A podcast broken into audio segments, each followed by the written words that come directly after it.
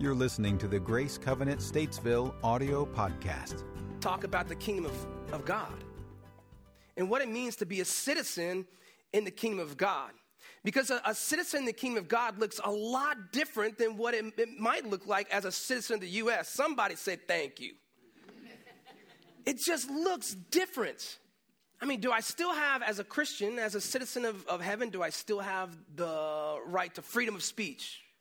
I do have the right to freedom of speech. However, as a citizen of, of God's kingdom, as a citizen of heaven, I don't necessarily have the right to say whatever I want to say or whatever I'm feeling, right? I don't, I don't have that right as a citizen of God's kingdom. And so we're seeing the contrast um, May your kingdom come. We started there, and now we're in uh, a few part series of Your Will Be Done. And the reality is this if, if we, as Christ followers, would begin to pray this more often, or make this statement more often and, and actually mean it, Your will be done, not only would our life be different, but our nation would be different.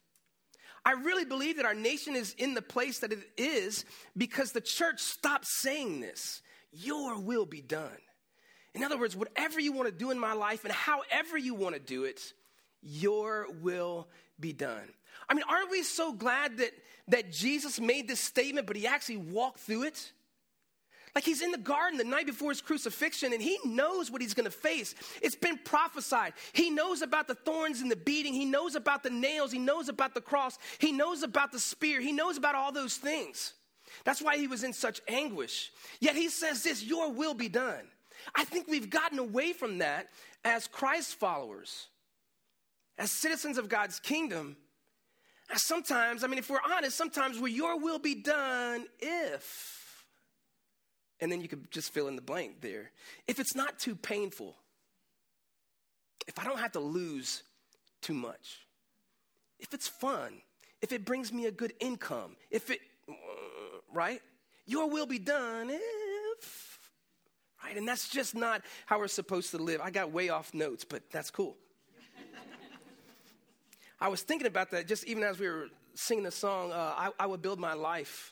I mean, I, I mean, as we sing that does, that, does that mean anything to us? I'm going to build my life, my complete life, on who Jesus is, right? I was thinking about the parable of the three. Oh, it's, that's a nursery rhyme, not a parable of the three little pigs. I have five kids under, under the age of nine and then four that are older. But uh, I was, isn't it funny? This is, this is a dad. I'm, oh man. And then I was, all of a sudden, I'm thinking about the three little pigs and how they, how they built their houses from different materials. And you know this, you know the story. I, and I want, I'm thinking, I just want to be that pig that's built his house on the bricks. And then, anyways. and I'll huff and I'll puff. Uh, anyways, let's get into the notes. As citizens of God's kingdom, we should be in an ongoing process of spiritual growth and development. We must know who we are and have our lives firmly established on the truth of God's word. This morning, in this series of Your Will Be Done, we're going to talk about discipleship, and it's one of my favorite topics to talk about. I love, love, love speaking on the Holy Spirit, and I love, love, love speaking on discipleship, mainly because as I'm preparing for it myself, or as I'm studying it just on my own, it's just so challenging to, to me. And I, I hope at some point you want to lift your feet off the floor this morning. I would, but then I would end up falling over. Uh, but lift your feet up off the floor because, man, if we're in God's word and it's not challenging us, we're probably not listening to God's word, not necessarily to me, but to, or anybody else that's speaking, but to God's word. It's got to challenge us this morning because we've got to leave and begin to do things differently than perhaps what we did even this morning and, and yesterday. But I love talking about discipleship, and, and I think it's something that we don't talk about enough. And I certainly feel like it's something that we don't understand in our modern church culture. Discipleship in the kingdom is the process by which we bring all of life, all of life, under the lordship of Jesus Christ. And the goal of discipleship is conformity to Jesus. You know, again, something that we face in, in, our, in our nation is everybody's Christians, right? Christian or Muslim or but I mean, we, we talk about America being a Christian nation. I, I, don't think that it is a Christian nation. I don't think that it'll ever be a, a Christian nation. But a lot of people identify as Christian. In, in fact, uh, many people who attend, church, uh, attend a church somewhere, and maybe they have for years, would identify themselves as Christian. But when you really begin to investigate their lives, and if they would do that on their own or allow the Holy Spirit to do that, they would see that there's very little relationship with Jesus at all. In fact, uh, I was having a conversation with somebody just a few days ago just about the term Christian and how sometimes we, even in the church as pastors, we want to avoid that word just because it's so diluted. But Christian means Christ follower. Like we, we follow Jesus. Christianity doesn't mean I, I just I prayed a prayer of salvation and now I'm saved. Christianity means my life is changing. It's conforming to be more like Jesus. I mean, that's what it means to be a Christian. So I would I would dare say that there's probably many in our churches today, not none of y'all, none of y'all. I'm not talking about you guys. Other churches uh, who who fill seats and pews every Sunday, but man, are are they really Christ followers?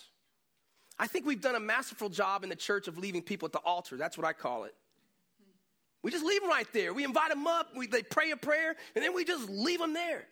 And that's not what it means to be a Christ follower. It means now, from that point, when we're empowered to live like Jesus, every step after that is now conforming to be and to live like Jesus. Look at 2 Corinthians 3.18. I'm going to read out the New Living Translation. Uh, so you might have something different. I think what's going to be on the screen, if it's there, is, is oh, it's NIV. So let me read from there. Oh, can I just read from the NLT? I'm going to read from the NLT. If you're following, it's going to, it might be a little bit different. Here, this is what it says. So all of us who have had that veil removed can see and reflect the glory of the Lord. So let's talk about that veil real quick. That veil, as you look through Scripture, is really understanding. How we know that when Jesus was sacrificed, the, the veil in the temple was ripped from, from top to bottom, right? Now opening up the way that we can go directly to Father God. Isn't that awesome? But as we see this, this veil being removed, it's our understanding of who God is and our understanding of who Jesus is and our understanding of what salvation means and what it means to be a Christ follower. So he's saying that as that veil's removed, in other words, as we're as we're spending time with Jesus and spending time in his word and we're gaining understanding and knowledge, we can see and reflect the glory of the Lord. And the Lord, who is the Spirit, makes us more and more like him as we are changed into his glorious image. So all of us have had this veil removed or it's being removed can reflect the glory of the Lord. This veil being removed means we can, we can know Jesus and begin to live like Jesus. Raise your hand if you have small kids still in the house. If you have small kids in the house, if you haven't found this out, depending on their age, I mean, obviously, if they if they can't move around a lot and can't talk a lot, you'll you're not seeing this yet, but you will man, they begin to reflect the glory of who you are. right? And that can get you in trouble sometimes. That can get you in a lot of trouble sometimes because they, they're going to say things that they hear you say, and they're going to do things the way you do things. In fact, one of the things I was challenged on very early on in, in my fatherhood is how I respond to my wife how I talk to my wife, even when I'm frustrated and, and, angry, and how I respond to her. My kids pick up on that. And my kids, they'll disrespect my wife just as quickly as I do if they're seeing that in me. And so, very early on, man, it was just like this blaring reflection coming back at me of how I was talking to my wife when I was frustrated and angry, and or how we talk to them when we're our kids. When, so they, they see me, the same thing God is asking for us to do as we're walking out this life of discipleship, that we're seeing and reflecting the glory of Jesus. If we see, uh, if, if, if, we look in the New Testament as Jesus began to, to gain disciples or this is this is kind of what happened and we'll kind of make it a quick version. But jesus knew what he was uh, about. He knew what his business was. He says i was about my father's business and so he knew that he was supposed to gather other people. And so this is what he did. He went around and he began to talk to some of the guys some fishermen right? He comes up to some fishermen and he says hey come follow me and it says they dropped their nets immediately and followed him. Listen they knew what that meant. Come follow me. They knew what that meant. Because of the culture of the jewish people at that time you were a disciple of a rabbi so These little boys were being raised up to be disciples of a rabbi, of a teacher, and they knew exactly what they meant. So I would assume, and, and we, we can't get this exactly from scripture, but I would assume that if you became a fisherman or something other than a disciple of a rabbi, it means you didn't quite cut it. I, I don't know, maybe you couldn't memorize the, the whole Torah, or I, I don't know what but they didn't quite cut it. But here's Jesus going and say, Come follow me. But they knew this is what it meant. It doesn't mean that I'm just gonna follow Jesus around and as he's doing things, I'm watching. No, it meant, and they knew this, that I, I, was gonna begin to follow Jesus as a disciple. I'd begin to follow him, and I would begin to live like him.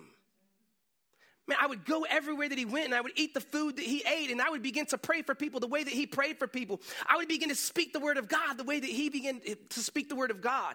It means I was going to be like Jesus. I wasn't just going to tag along but behind him. That's not what the follow me meant. It meant that I was going to leave everything behind. And I love that in that specific instance, it says they dropped their nets immediately and begin to follow. It's been said a student learns what his teacher knows, but a disciple becomes what his master is. See, it's not about just knowing, even when it comes to being a Christ follower and getting into God's word. James says we can't be just a hearer of the word, we've got to be a, a doer. We've actually got to live it out. I also read this quote Discipleship is the process of becoming who Jesus would be if he were you. Let that sink in a bit.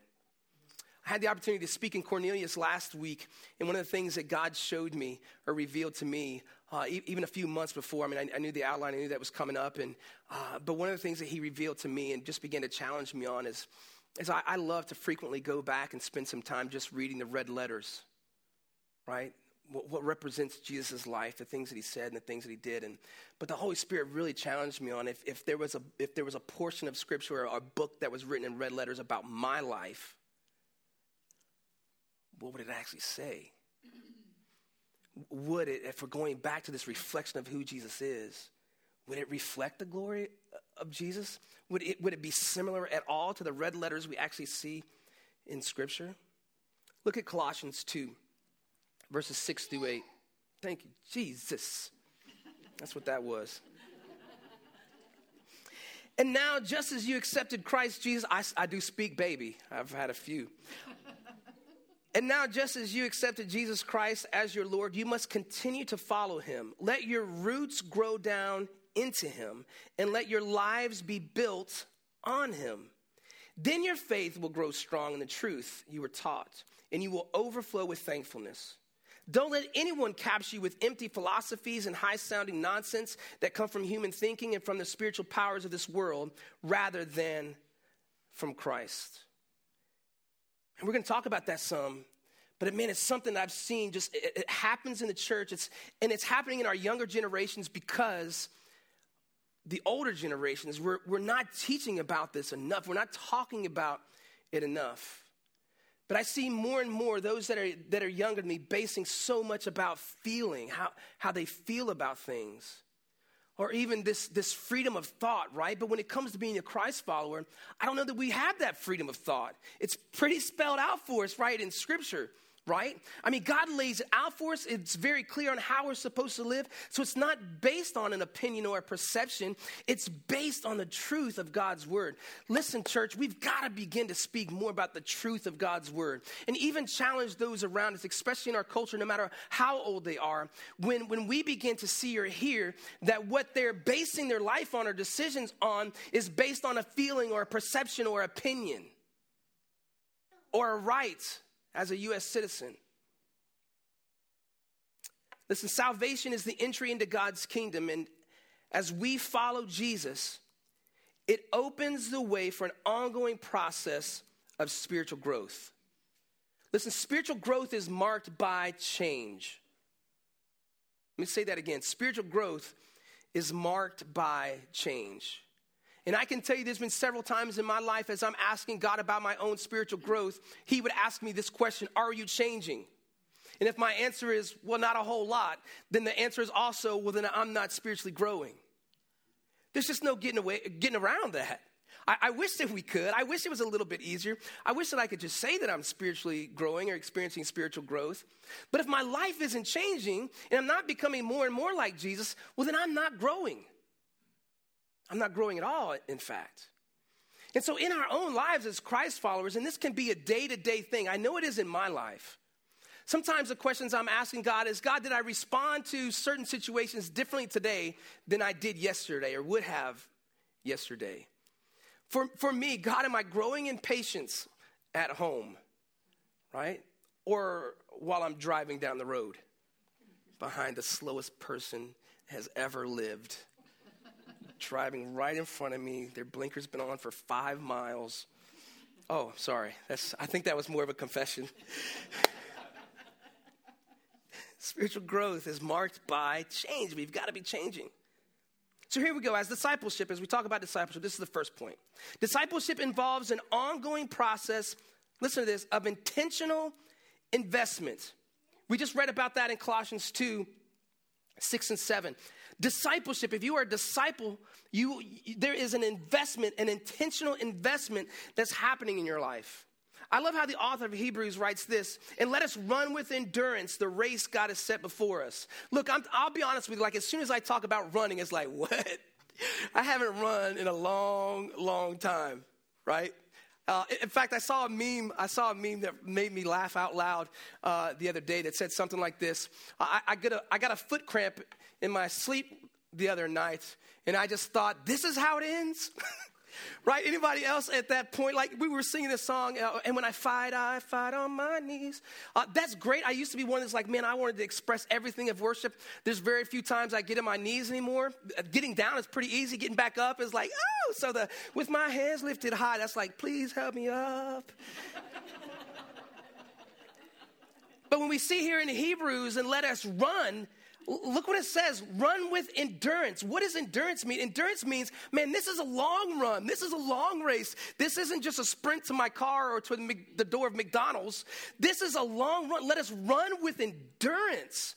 What does that mean to us as disciples? It means, listen, this is a long process, a lifelong process, in fact. It doesn't stop. We just keep running and running and running. And I don't know if that's an encouragement to you. it, it is to me because it means, man, if I'm not doing so great today, by the grace of God, I can tomorrow. Right? When it comes to racing, especially a long, how many of you were ever long distance runners? Anybody?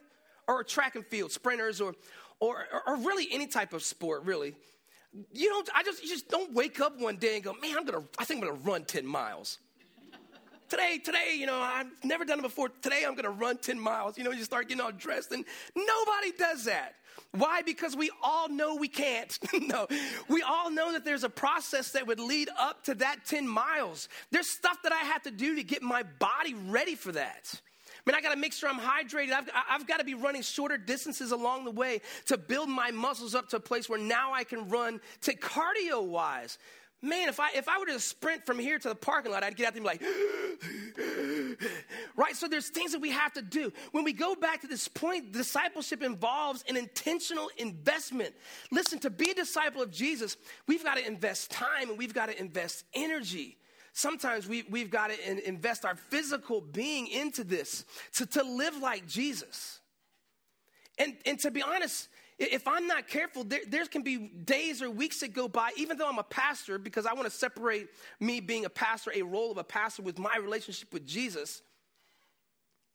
Man, there can be some times where if I look back on my week, it's like, wow, outside of what I was supposed to do and responsible for doing for grace, I didn't really invest a whole lot in the kingdom.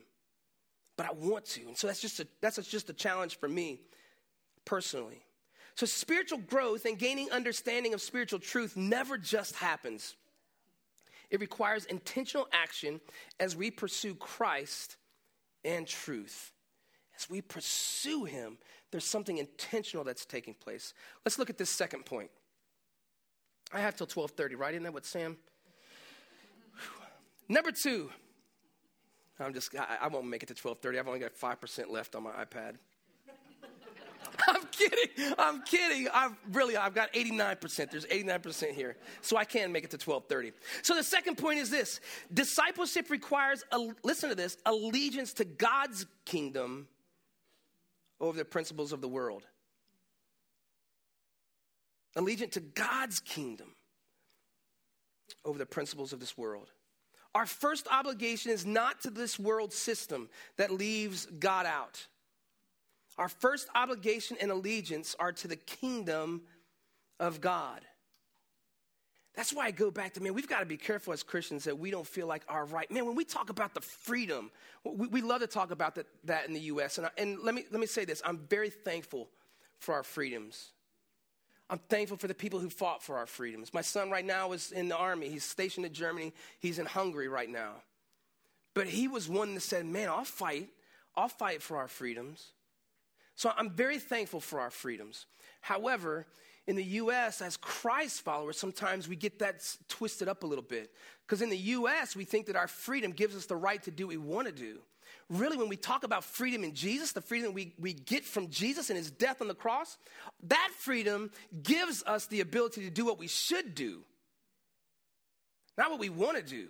In fact, when we profess Jesus to be our Lord and Savior, it now begins to put us in a place where we now have the freedom to live like Jesus, not like who we were before Jesus. So that changes things a bit. It, it changes things a bit when I'm, I'm thinking of a response to somebody that I want to say, but I step back to say, would Jesus say this very thing? A time when me and my humanity, I don't feel like you deserve grace, yet Jesus would shower you with grace, right? Listen, I know so many Christians that seem to be frequently devastated by the circumstances of life. And almost all of them do not live a life given completely to Jesus.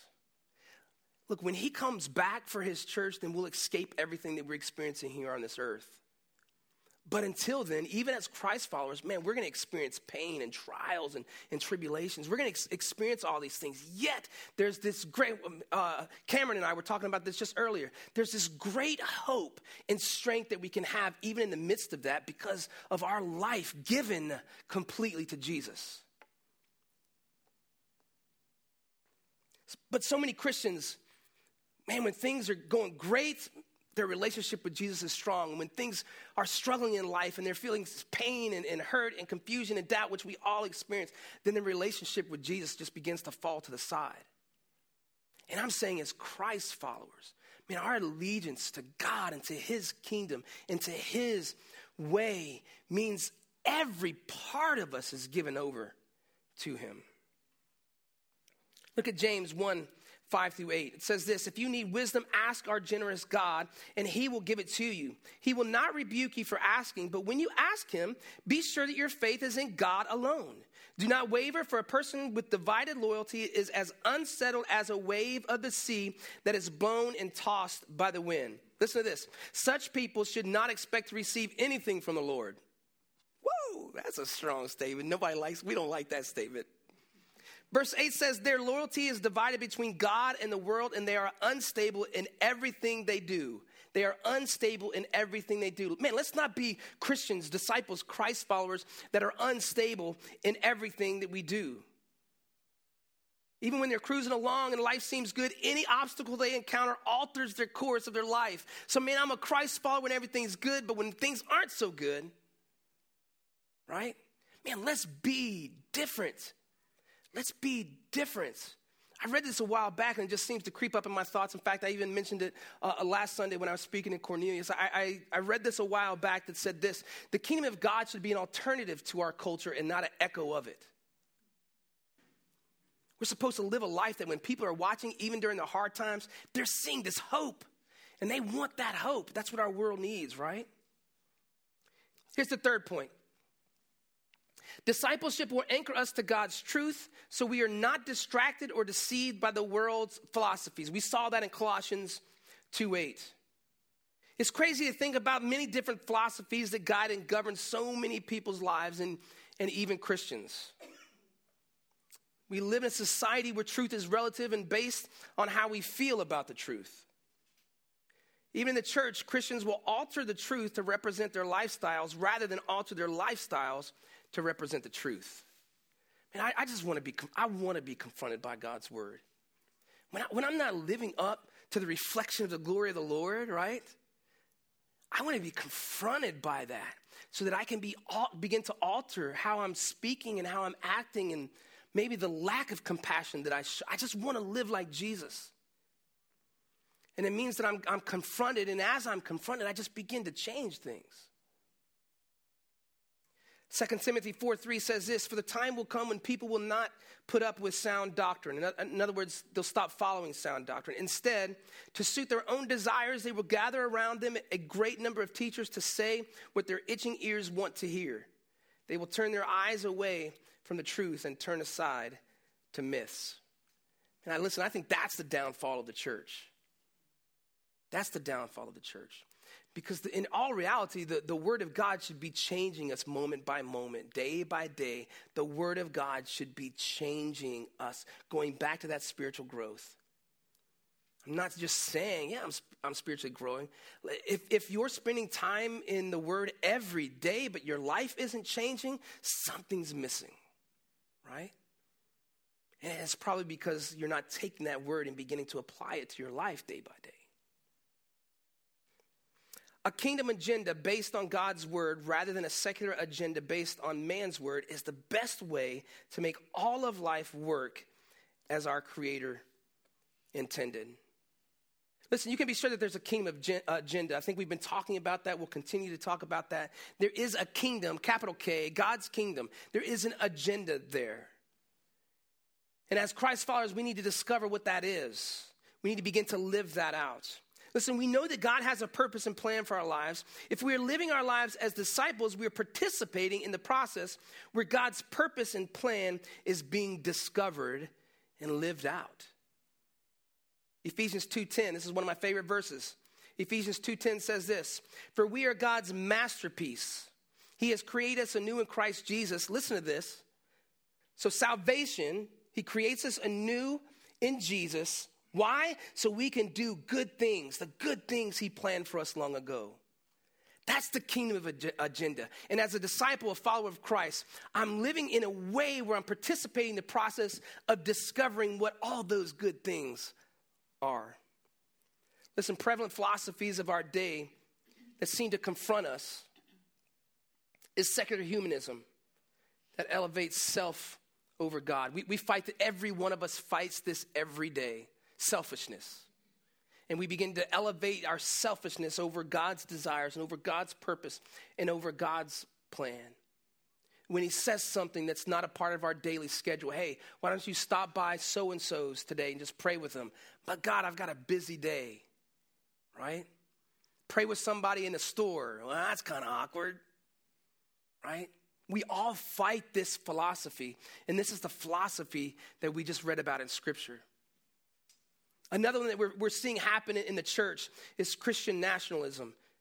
And I wish I had a long time because I'm reading up more and more about this, and it, just goes a lot deeper than what I can get into today. But Christian nationalism uh, elevates allegiance to a nation over God. And we're seeing that happen in, in our church today.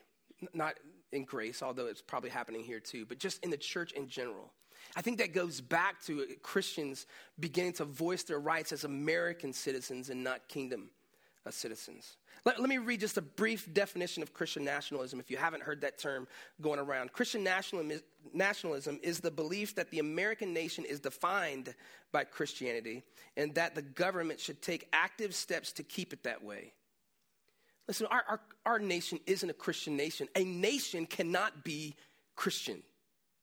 The people in it can be, right? And, and I'm not even saying don't stand up for, for Christian beliefs in a, in a Christian belief system. I'm not saying that all. But I'm saying is we as, as citizens of God's kingdom, we have to also expect that there's a, a kingdom of this world. And I would say that the US and every other nation in it would be that. A, a nation cannot be Christian. And so when we begin to step outside of, of God's agenda to fight our own agenda, even as Christians in the U.S., that's what we're talking about with Christian nationalism. And I'm just saying, let's, let's make sure that that's not a distraction to us. It doesn't matter what happens in our government, the church can rise, the church can stand, the church can live out who Jesus is because that's how the world has changed. The world is changed by how you and I live. The kingdom of God is established by how you and I live, not how you and I vote. How you and I live. That's what changes our workplace and our communities and our schools and our own churches. That's what changes things. When you and I begin to, live like Jesus. So, as we begin to close, let's just, I, I want to look at three, uh, four points uh, of just how we can respond before we leave. Embracing a process of discipleship as God, God's, uh, as King, let me say it over because I just fumbled all the way through it. Embracing a process of discipleship as a kingdom citizen, these four things. The first thing is this passionately pursue Jesus.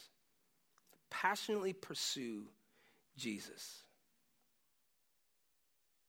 The second thing is this engage in spiritual disciplines. Man, read your word, spend time in worship. The most powerful times I have in worship doesn't happen with a bunch of other people. Man, it just typically happens when I'm at home and I either put a worship song on or I sit at my piano at home and I just begin to worship God. But we've got to engage in these spiritual disciplines, the disciplines that are changing us, that investment that we talked about earlier when we were talking about the long distance race. The third thing is this maintain a spirit of humility and be a lifelong learner. Man, I, I, I just have to be and become more self aware. As a Christ follower, as a pastor, as a husband, as a dad, I, I just have to be self aware, live self aware, so that in my humility, as the Holy Spirit begins to challenge me on things in, in my own life, I'm just like, God, forgive me and empower me to be different, to live differently. The fourth thing is this be a participant in healthy community. Be a participant in healthy community. Most of you are already doing that now, but it's so, it's so important. We see that happen in the life of disciples. When they dropped everything to follow him, as the story goes on, we begin to see them do the things that Jesus did. In fact, he said this, and it would mean this to us that you'll do even greater things. And I don't necessarily mean that that means like more powerful things. I, don't know that what's more powerful than raising somebody from the dead. I, I think that was a, a quantity of things because Jesus knew that he wouldn't be around much longer. So when he says to us, you'll do greater things, it means for us, man, really in our life, every day there should be miracles happening all around us. That we're praying for people and we're seeing them healed. We're encouraging people and we're seeing them set free. Right? That's what Jesus meant. We'll do greater things. We've got to be a participant. I think Grace Covenant Church opens up opportunities so often, if not all the time, for us to be participant a participant in what he's doing on a greater level than just ourselves. But we've got to be participants in this. Let's close our eyes. Living by a kingdom agenda demands that we put Jesus first and follow him as his disciples. Follow him as his disciples. And I don't know what that means for you today, and I would imagine that for each one of us, it's going to mean something just a little bit different. But I want to go back to and the verse that we read and then just ask this question Does your life reflect the glory of the Lord Jesus? Does your life? And if, if as you see that reflection, you're seeing parts that don't, then those are the parts you just begin to say, Holy Spirit, empower me to be different, to live differently. The reality is, He's, he's already given you that, that power. He really has. In fact, when you accepted Jesus Christ as your Savior, you received all that you needed at that moment to begin to live as Jesus lived. And then the Holy Spirit comes and you have this experience with Him that begins to empower you to live that in, in a greater way.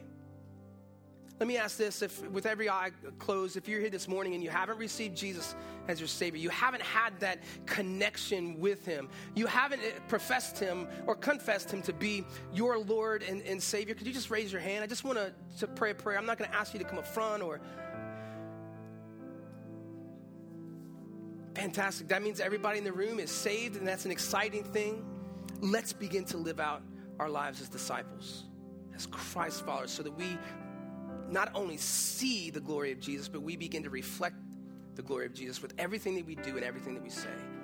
God, thank you so much for who you are. And man, I wish we had another few hours to, to talk about discipleship. Uh, Lord, because I, I know that for my for my own life, there's so many ways that you challenge me to become more like Jesus. In fact, anytime that I, I spend with you and would open myself up in humility to say, point those things out, man, there's like a list of things. So, God, thank you so much for, in a, in a gracious and loving way, pointing those things out. But also, thank you for giving me the, the means, the knowledge, and the Holy Spirit to, to change the things in my life that don't reflect the glory of Jesus. I pray that we would all leave this place with that same challenge. Because if we do, if we begin to change those things, then our house looks different tomorrow.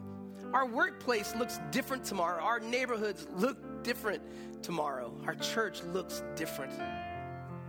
Thank you, God, for who you are, for loving us with such a crazy and awesome love, and, and, and for going with us as we leave this place today. In Jesus' name, amen.